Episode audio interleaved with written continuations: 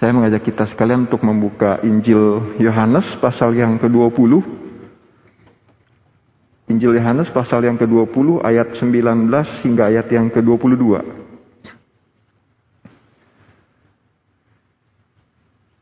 Demikian firman Tuhan. Ketika hari sudah malam pada hari pertama minggu itu, berkumpullah murid-murid Yesus di suatu tempat dengan pintu-pintu yang terkunci. Karena mereka takut kepada orang-orang Yahudi. Pada waktu itu datanglah Yesus dan berdiri di tengah-tengah mereka dan berkata, "Damai sejahtera bagi kamu." Dan sesudah berkata demikian, ia menunjukkan tangannya dan lambungnya kepada mereka. Murid-murid itu bersuka cita ketika mereka melihat Tuhan. Maka kata Yesus sekali lagi, "Damai sejahtera bagi kamu." Sama seperti Bapa mengutus aku, demikian juga sekarang aku mengutus kamu. Dan sesudah berkata demikian, ia mengembusi mereka dan berkata, terimalah roh kudus. Saudara, tema yang hari ini sama-sama kita mau bahas, waiting in uncertain times. Menanti di waktu yang tidak menentu ya. Ini saya pikir waiting kita waiting aja kita nggak terlalu suka kadang-kadang ya. Kita menanti nggak tahu berapa lama, terus ini juga keadaannya tidak tentu lagi. Jadi double nggak enak rasanya. Tapi saya pikir dalam refleksi pribadi, hidup sebagai hamba Tuhan, menanti menghadapi sesuatu yang tidak tentu itu, saya pikir kami udah udah lumayan biasa, saudara. Beberapa rekan hamba Tuhan saya dengar datang lalu kita ngobrol sama-sama sambil curcol gitu ya. Kalau yang masih muda datang biasanya cerita kok gue dapet tawaran untuk pindah ke gereja lain atau mengajar di seminari lain. Masih ada waktu dua tahun dari sekarang disuruh gumulkan. Dia belum menikah. Mungkin lebih mudah melangkah. Tapi ketika ada seorang hamba Tuhan yang Umurnya mungkin sepantaran saya gitu, 40-an lebih, 50. Lalu kemudian dalam pergumulan pelayanan, dia merasa Tuhan memanggil dia pindah ke ladang lain. Lalu dia mendoakan pergumulan itu, bertanya kepada Tuhan. Tuhan, apakah engkau sungguh ini memanggil aku ke tempat yang lain? Itu pasti beda sekali ceritanya. Itu beda sekali pergumulannya usia tidak muda, pindah ke tempat lain, memulai sesuatu yang nol, yang dia tidak tahu bagaimana, orangnya siapa, bagaimana melakukannya, pasti sangat beda pergumulannya. Saudara di dalam dunia pekerjaan juga mungkin sama kali ya. Udah mapan di satu tempat, terus harus pindah ke tempat yang lain, mulai lagi dari nol. Wah itu beda sekali pergumulannya. Saudara di tengah-tengah ketidakpastian lalu harus menunggu perasaan apa yang paling besar dari tadi Los Maria sudah sampaikan banyak. Kita mungkin khawatir, kecewa sama Tuhan, marah. Tapi saya pikir perasaan yang paling besar itu menghadapi ketidakpastian dan harus menunggu waktu yang cukup lama itu adalah perasaan takut. Khawatir, takut, khususnya takut. Dan perasaan itu sangat bisa melumpuhkan. Badan jadi turun beratnya, lalu tidur jadi gelisah, belum lagi emosi yang tidak stabil, hubungan suami istri, hubungan dengan anak, sangat terganggu sekali. Saudara, apa yang dialami oleh kebanyakan kita di dalam skala yang berbeda juga dialami oleh murid-murid. Kita membaca di dalam ayat yang ke-19, murid-murid ini sedang ketakutan. Mereka kumpul di satu tempat dengan pintu-pintu terkunci rapat. Takut kalau-kalau orang Yahudi akan mencari dan membunuh mereka. Sama seperti orang-orang ini telah membunuh Yesus, guru mereka. Saudara, ini sebenarnya satu hal yang agak ironis. Kenapa? Karena dari pagi, kalau kita baca peri, perikop sebelumnya, itu Maria Magdalena dan juga kemungkinan beberapa perempuan lain sudah memberitahu bahwa Yesus sudah bangkit. Yesus sudah bangkit. Tapi kalau kita baca bagian yang paralel di dalam Lukas 24 ayat 11 di situ dikatakan ketika perempuan-perempuan itu datang memberitahu kepada murid-murid bahwa Yesus sudah bangkit, di situ dicatat tetapi bagi mereka, bagi murid-murid itu perkataan-perkataan itu seakan-akan omong kosong. Dan mereka tidak percaya kepada perempuan-perempuan itu. Mereka tidak percaya. Saya sangat bisa memaklumi Saya pikir kalau ada orang yang meninggal lalu dia bangkit yang secara logika itu di, di luar nalar kita dan kalau kita belum lihat orangnya ya kita punya respon yang sama mungkin seperti murid-murid. Tapi agak berbeda. Karena Yesus sudah pernah mengatakannya. Tidak pernah ada manusia setahu saya, mungkin ada tapi nggak banyak, saya mati, tapi nanti saya akan bangkit. Siapa yang pernah mengatakan itu? Siapa yang pernah mendengar orang berkata seperti itu? Saya pikir kalau pun ada, tidak banyak. Dan kalaupun ada yang berani mengatakan, tidak ada orang yang percaya. Saudara, bagi mereka, bagi murid-murid ini, tidak ada harapan lagi. Yesus sudah mati. Bayangkan situasinya. Mungkin salah seorang murid itu mengawasi lubang kecil di pojok ruangan itu. Karena takut, jangan-jangan nanti gerombolan masa akan datang. Sementara ada sebagian lain yang menatap dinding dengan tatapan yang kosong.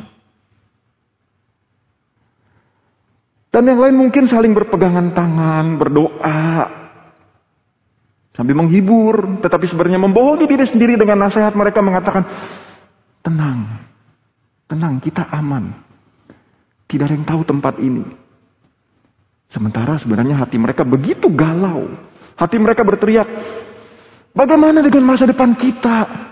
Masa depan saya, masa depanmu. Bukankah kita semua sudah tinggalkan di belakang dan ikut Yesus? Tetapi sekarang Yesus sudah mati, saya, kita malah dikejar-kejar seperti residivis buronan. Saudara, mungkinkah ada rasa takut dalam bentuk berbeda dalam diri kita?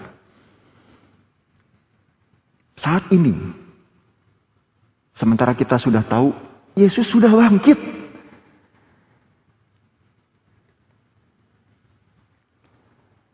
Udah bulan April, saudara, bulan Juni sudah akan mulai pilih pengurus masuk ke dalam pelayanan. Mungkinkah kita takut melangkah masuk dalam pelayanan ketika ditawarkan jadi pengurus yuk? Gereja membutuhkan saudara bersama-sama melayani Tuhan. Lalu kita terbayang-bayang, waktu santai mungkin jadi lenyap karena harus rapat, harus ikut kegiatan ini, kegiatan itu yang sifatnya wajib. Beberapa hari lalu demo, itu demo besar sebenarnya. Di beberapa tempat di Indonesia juga terjadi. Saya nggak tahu apakah saudara pernah mengalami trauma kejadian Mei 98. Ada orang-orang yang sudah mempersiapkan uang dan paspor, takut sesuatu yang buruk terjadi, kerusuhan kembali terjadi. Saudara mungkin kita juga takut kita tidak kuat ditinggalkan orang yang kita kasihi. Pandemi yang sudah sering kita dengar masih melukakan sisa kedukaan karena ditinggalkan orang yang dikasihi. Bagi kita yang masih muda, mungkin kita takut, kita khawatir. Umur nambah terus nih setiap tahun. Tapi belum ada orang yang kelihatannya merespon pendekatan saya. Atau tiba-tiba dokter, kita pergi gak ada apa-apa. Kemarin sharingnya Pak Ferdi, ada sesuatu yang serius di dalam tubuhmu. Ada tumor. Ada kanker. Sorry. Jantungmu melemah. Kamu harus pasang ring.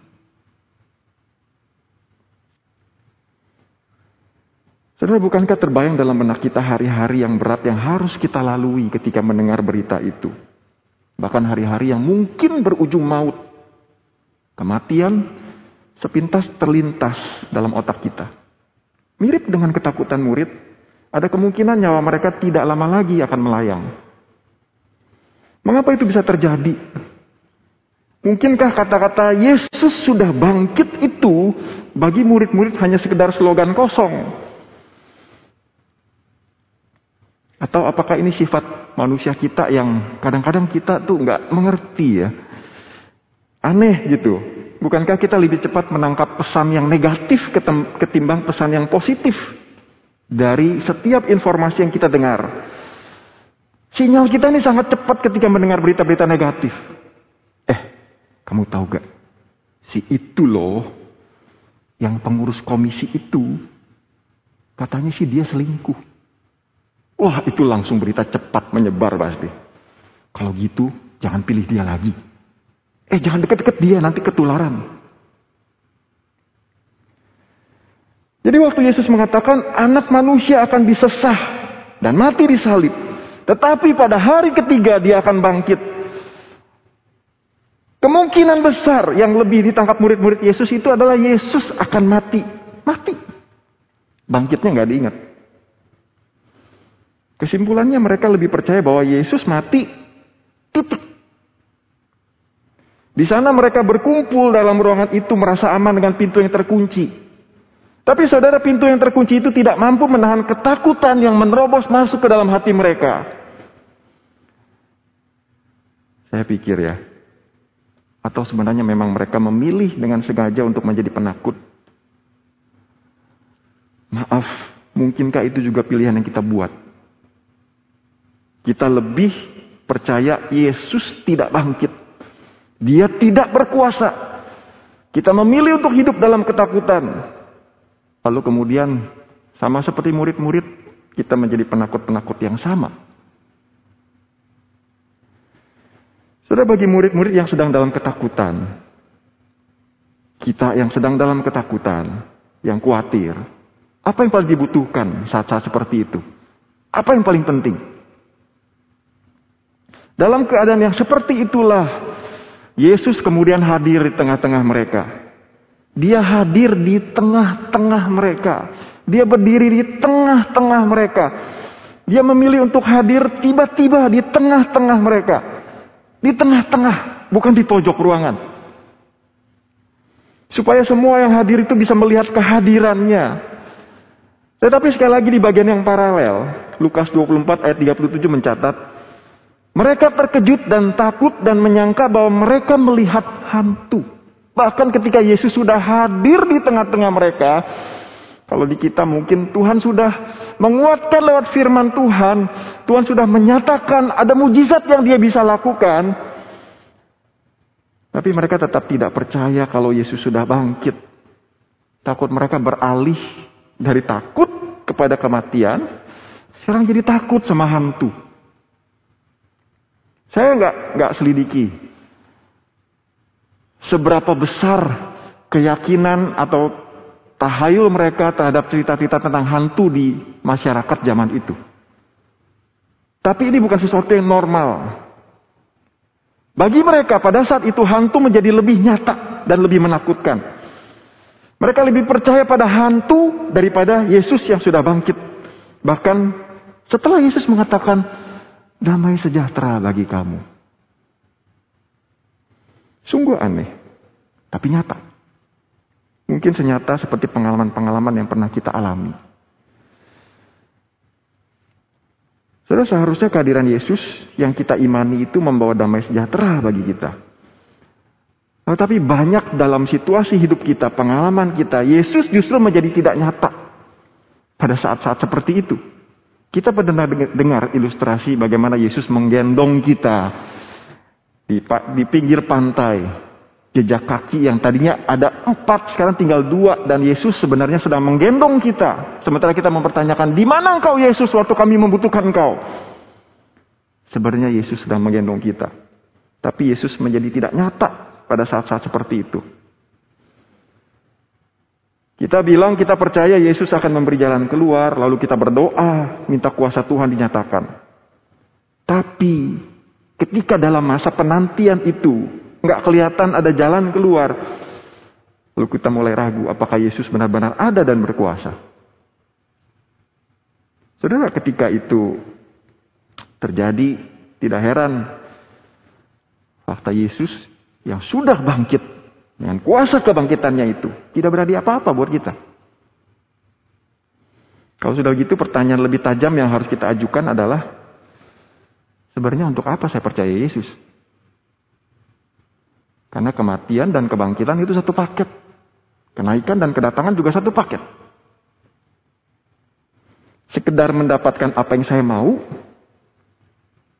damai sejahtera seperti apa yang saya harapkan. Saya bayangin ya, murid-murid itu menunjukkan ekspresi ketakutan mereka. Hantu. Sudah kalau jadi Yesus akan bereaksi seperti apa?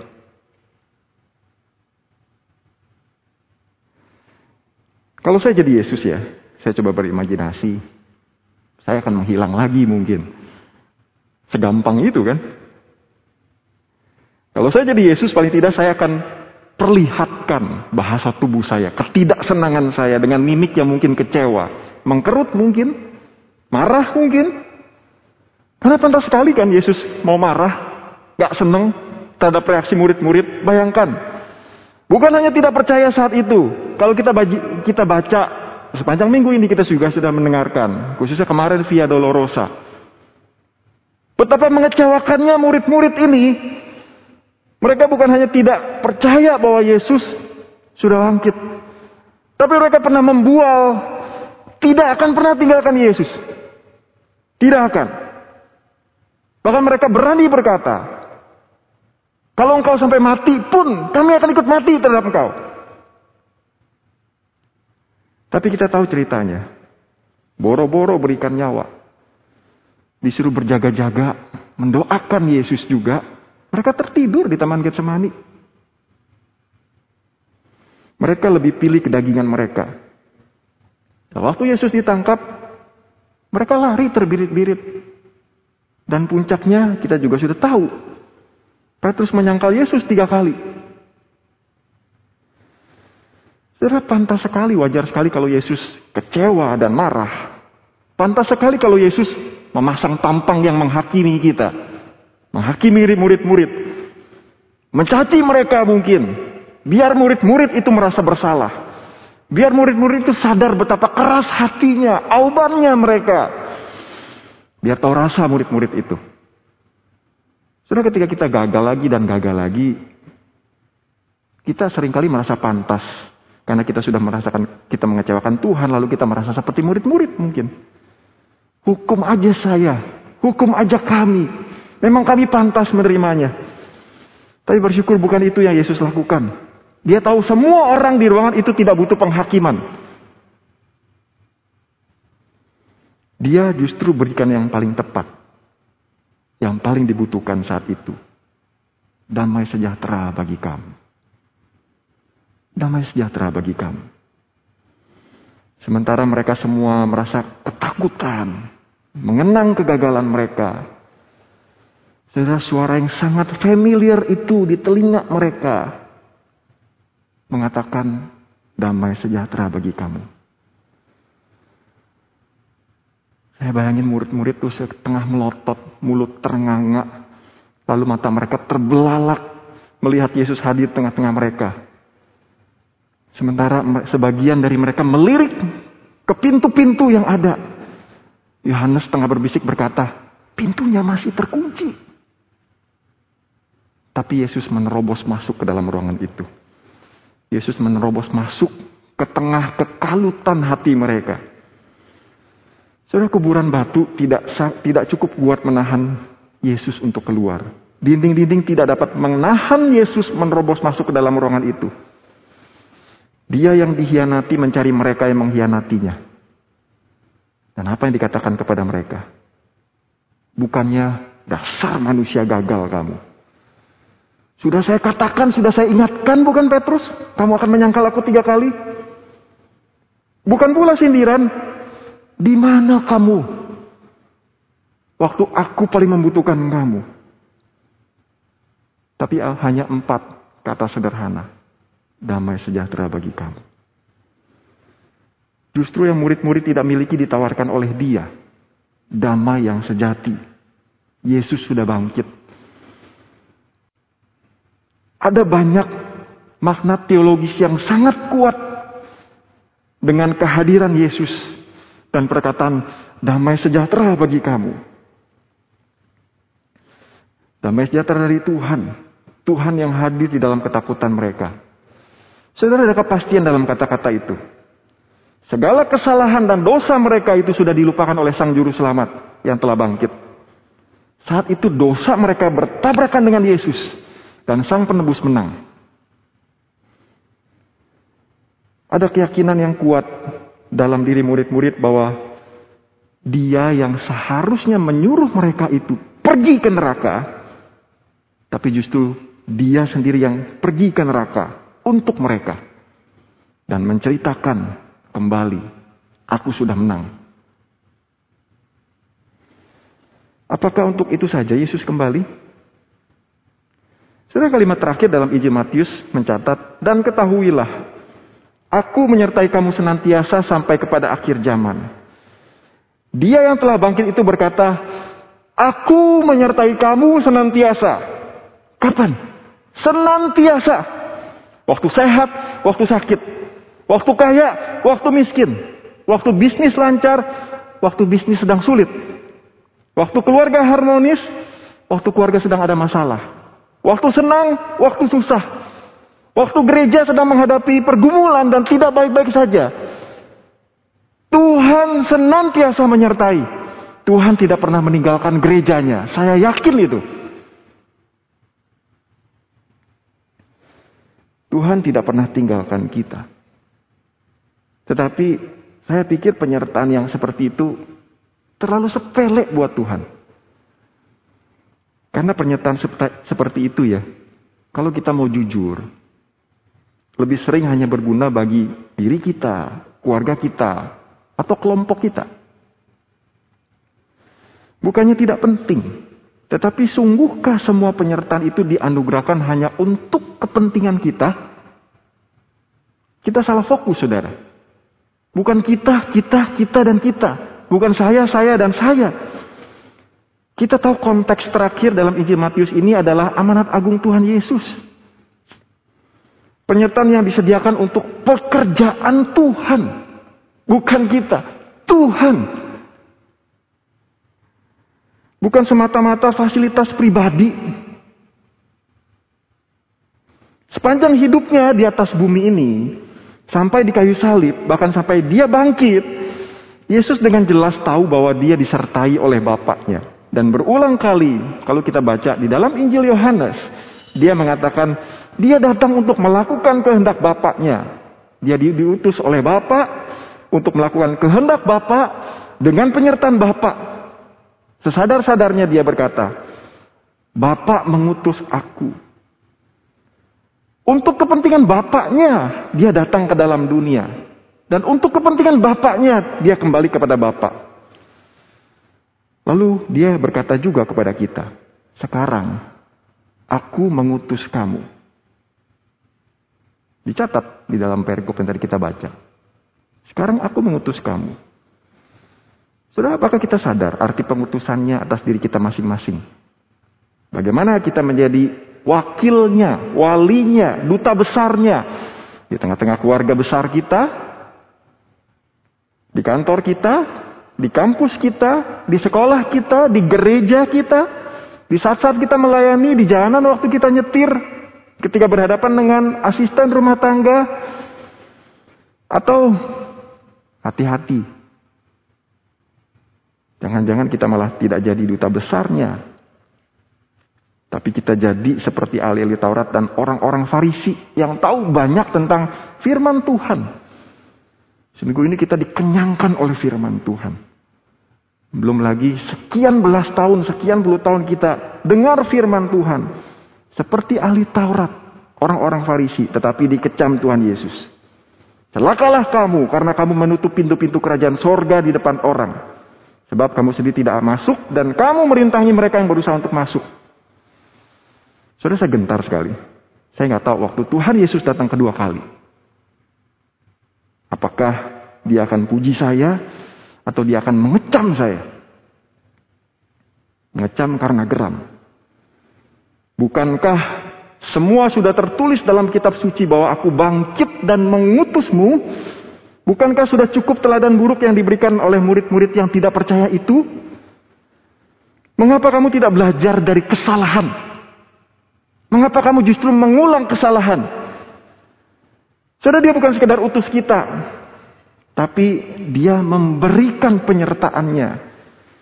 Bahkan dia memberikan kuasanya kepada kita. Ayat 22. Dia berikan kita roh kudus. Pemberian terbesar yang bisa dia berikan. Dia berikan roh kudus. Bukan uang bukan martabat, bukan kelepasan dari kesulitan. Dia berikan Roh Kudus.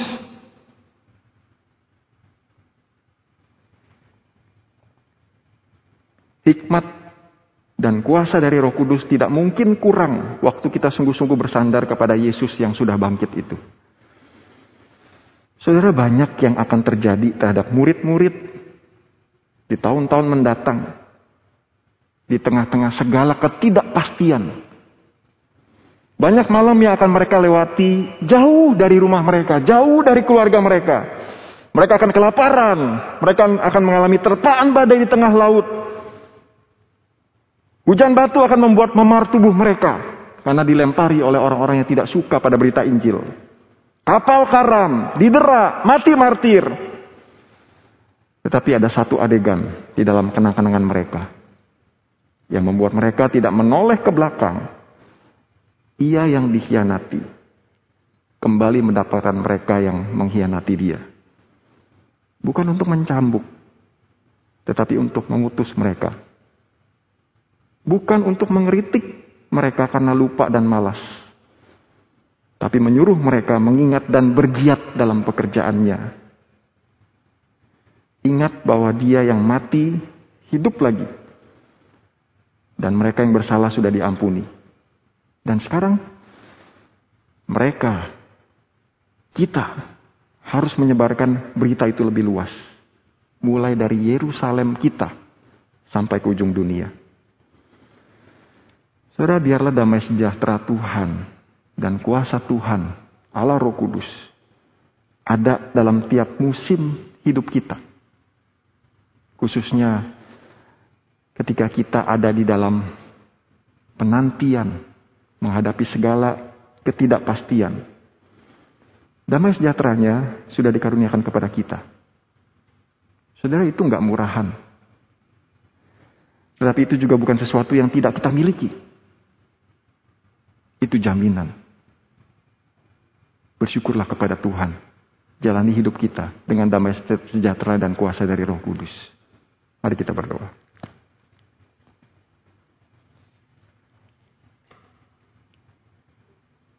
Tuhan di tengah-tengah masa kami sudah mengingat kematian Tuhan. Dan besok kami akan bersama-sama merayakan kebangkitan Tuhan.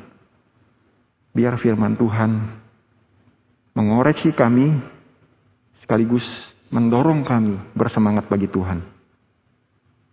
Kami percaya Tuhan kau ada di tengah-tengah kami. Dalam kehidupan pribadi kami, pekerjaan kami, pelayanan kami di gereja ini. Terima kasih Tuhan. Kami bersyukur untuk kasih setia Tuhan. Di dalam nama Tuhan Yesus kami berdoa. Amin. Ibadah kita selesai sampai di sini Tuhan memberkati kita sekalian.